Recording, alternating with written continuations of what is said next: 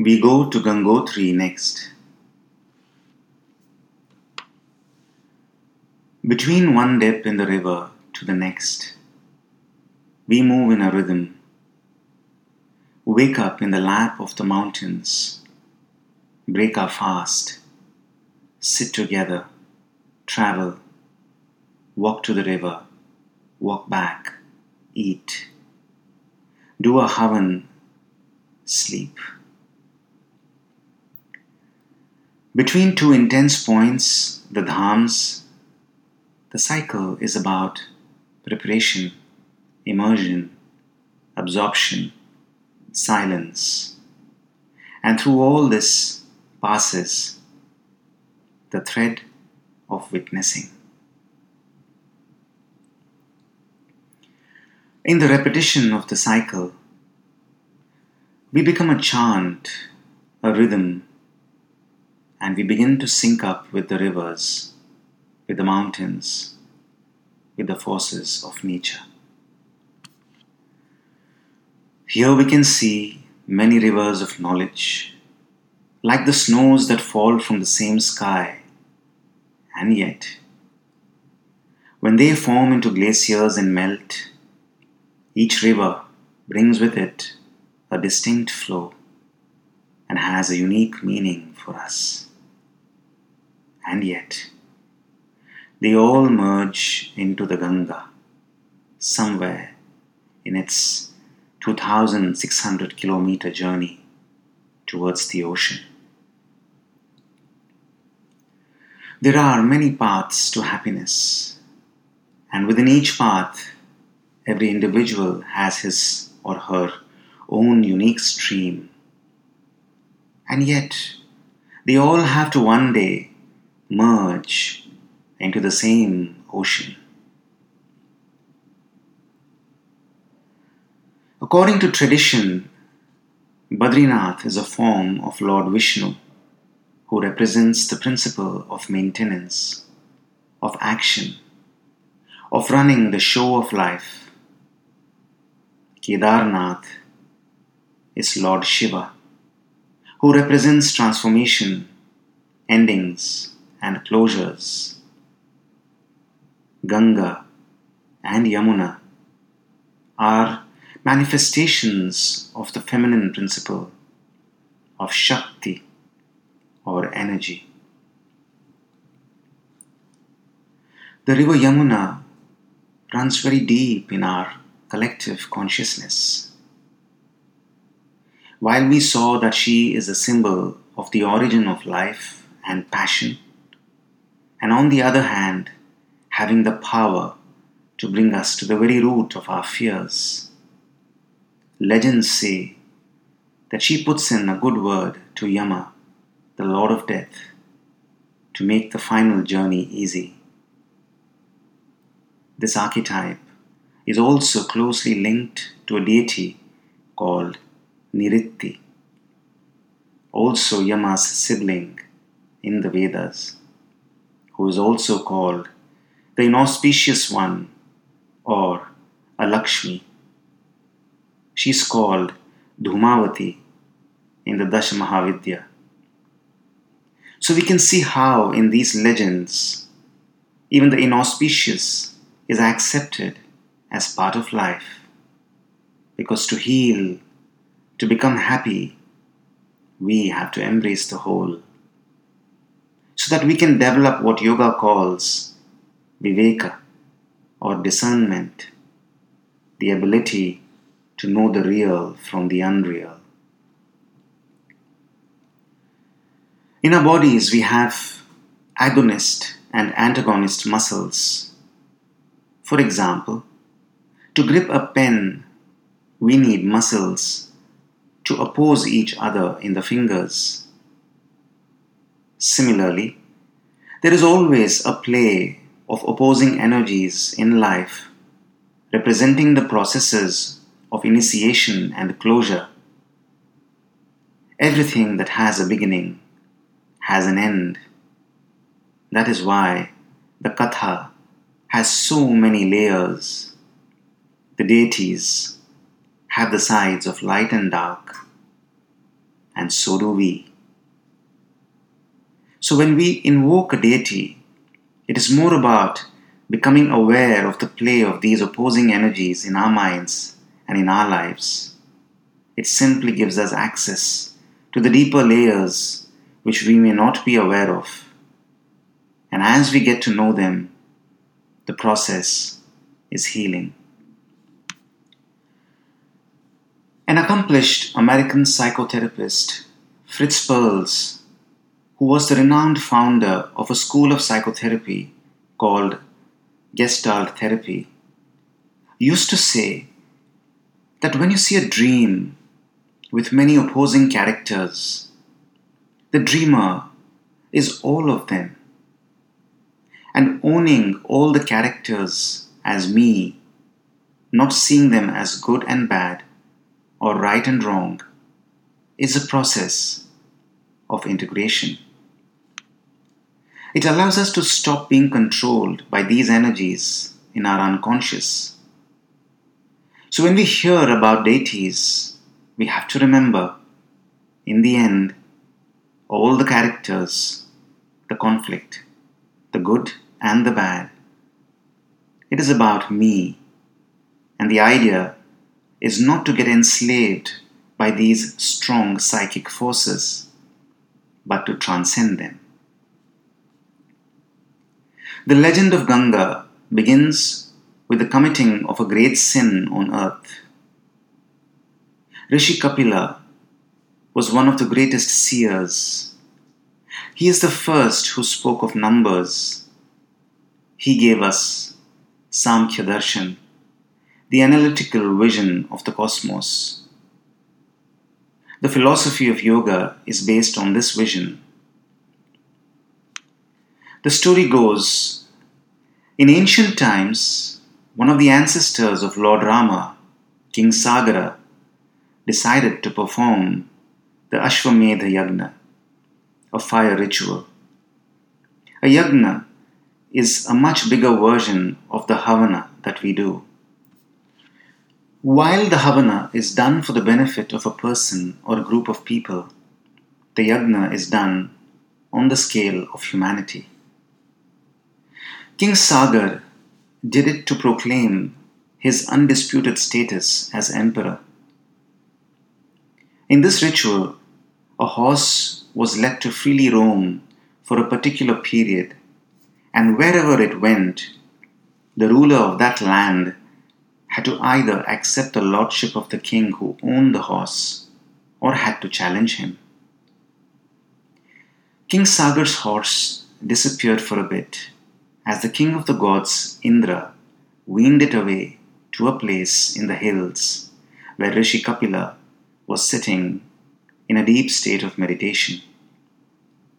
The Lord of the gods wanted this yagna to fail, as he was, they say, insecure of the power of King Sagar.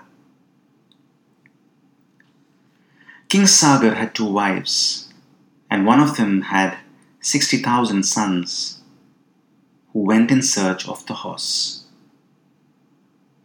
When they saw it tied to a post close to where Rishi Kapila was seated in meditation, they thought it was he who had stolen it. They disturbed his meditation and abused him, mistaking him to be a thief. Rishi Kapila opened his eyes, and the intensity of his anger burned them all down to ashes. The king's son from his other wife was Asamanjas. The meaning of this word is confusion. Asamanjas was not a great ruler, but he had a son, Amshuman, who was known to be wise. The word Amshuman has the connotations of one who has a portion of humanity. Anshuman prostrated in front of Rishi Kapila and got to know what happened. The problem was his uncles had committed a terrible sin. How to have them released from the curse? Rishi Kapila told him that the only way to do that is by washing their ashes with the waters of the celestial river Ganga and for this, Ganga had to be brought down to the earth. So far, we have seen the play of how these 60,000 children got deceived by their sense organs, as Indra is a lord of the senses. They lost their balance. The aspiring emperor of the world, Sagar, was done in by his attachment to his children, Moh. This delusion made him vulnerable to their follies. The king had conquered a lot, but at the root, Moh was still there. And at the right time, he was destroyed, and only Ganga could save them now. So, right at the origin itself, the legend of Ganga is about the Savior. Ganga is supposed to have been released by Lord Vishnu's touch. She flowed in the celestial realms as the Milky Way. Ganga is the original goddess who appeals to the human being, who, while being aware of his animal nature, yearns for a union with the beautiful, the sublime, which seems to be almost out of his reach, but just within his reach. To have her come to the earth, Amshuman struggled but failed. His son, the very able Dilipa, tried and failed. Dilipa's son's name was Bhagirath. He was the man of destiny for the human race. Bhagirath prayed desperately and had to wait for eons before he could get Ganga released from the abode of Lord Brahma, the Creator. But as she descended, there was fear that she would destroy the earth with the fierceness of her descent. Bhagirath prayed to Lord Shiva for help.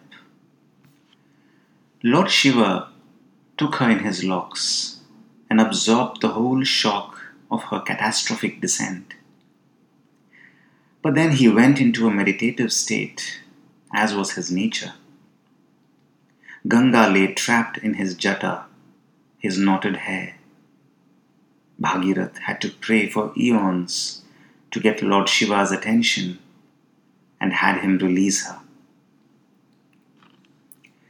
As Ganga came cascading down from his hair, she destroyed the abode of a great sage called Jahnu, who drank her up, showing to all of us who the Rishi, the ancients, really were, why they were called the ancients. Bhagirath, the evolving man, did well to bring Ganga down. He needed Vishnu, Brahma, and Shiva's help but Rishi Jahnu, he just swallowed her. All that force meant nothing to him. That is the power of the ancient Babas. They will always remain a mystery. Just that Bhagirath had another problem now. Ganga was swallowed. He prayed to Sage Jahnu to release Ganga, and he released her through his ears.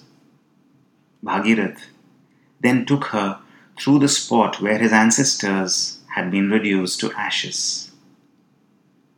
She then washed away the ashes and the sins of Bhagirath's ancestors, finally granting them liberation. If we hear this story in all its details, we will find that it will practically cover all aspects of our creation and our lives. And many lessons of the deeper sadhana are there in its details. That is why the katha are always repeated in many variations. Every time there is something new to learn, depending on where the listener is. Coming back, so much effort went into getting a closure to an act that was about showing disrespect to a rishi, who is a symbol of wisdom in us.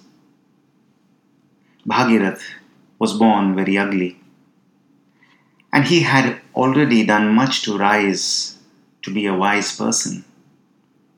Even his body had transformed, making him very pleasing to the eye. Bhagirath is the archetype of Shraddha or devotion. Where his warrior ancestors had failed, his devotion had prevailed. His devotion was severely tested. He had to knock at many doors. He had to be eternally patient. He had to work with all the forces of creation, sustenance, and destruction to heal his ancestors and take up his inheritance. Ganga, we can see, is not trying to please anyone. She is just the flow of life, of energy, of a vibrant current. And as Bhagirath, we need to persevere through a whole series of actions, appeal to practically all aspects of our being to be able to harness this life current, to be able to heal. Gangotri is the closest point where common people go to glimpse Ganga at her origin as Bhagirathi. The epic of Ganga is supposed to have happened around this area. The very purpose of the descent of Ganga, called Avataran, the word avatar comes from avataran. The purpose of the descent of Ganga symbolizes the culmination of our efforts to awaken the subtler forces that operate in our beings. From the perspective of evolution, Bhagirath was a huge leap from the animal to the human. The descent of Ganga is about learning to invoke the powerful human to activate human qualities because it has the power to wash away the consequences or the habits of the animal which we have inherited from our animal ancestors over millions of years. Sagar's 60,000 children, the various animal archetypes that are there deep within us, remain as habits as tendencies. And when we can awaken the qualities of clarity, reason, and insight of the human side, which is there in the higher brain, the cerebral cortex, these habits are washed away. The ancients have always called knowledge as Jnana Ganga because our dip in the Gangotri is meant to immerse us in the waters of our own wisdom body. So, yes, Ganga washes away our sins. But we hope that you have seen the process in it and what really the sins are. Actually, the word is samskara, which are the memories of the collective unconscious, what we as humanity share because we are one. And we bear the consequences of whatever has ever happened in the course of our evolution. That is our inheritance. The course of happiness is an involution where we try and find a way out of this, like Bhagirath did. Let's take a dip. Lots of love, Bharat Thakur.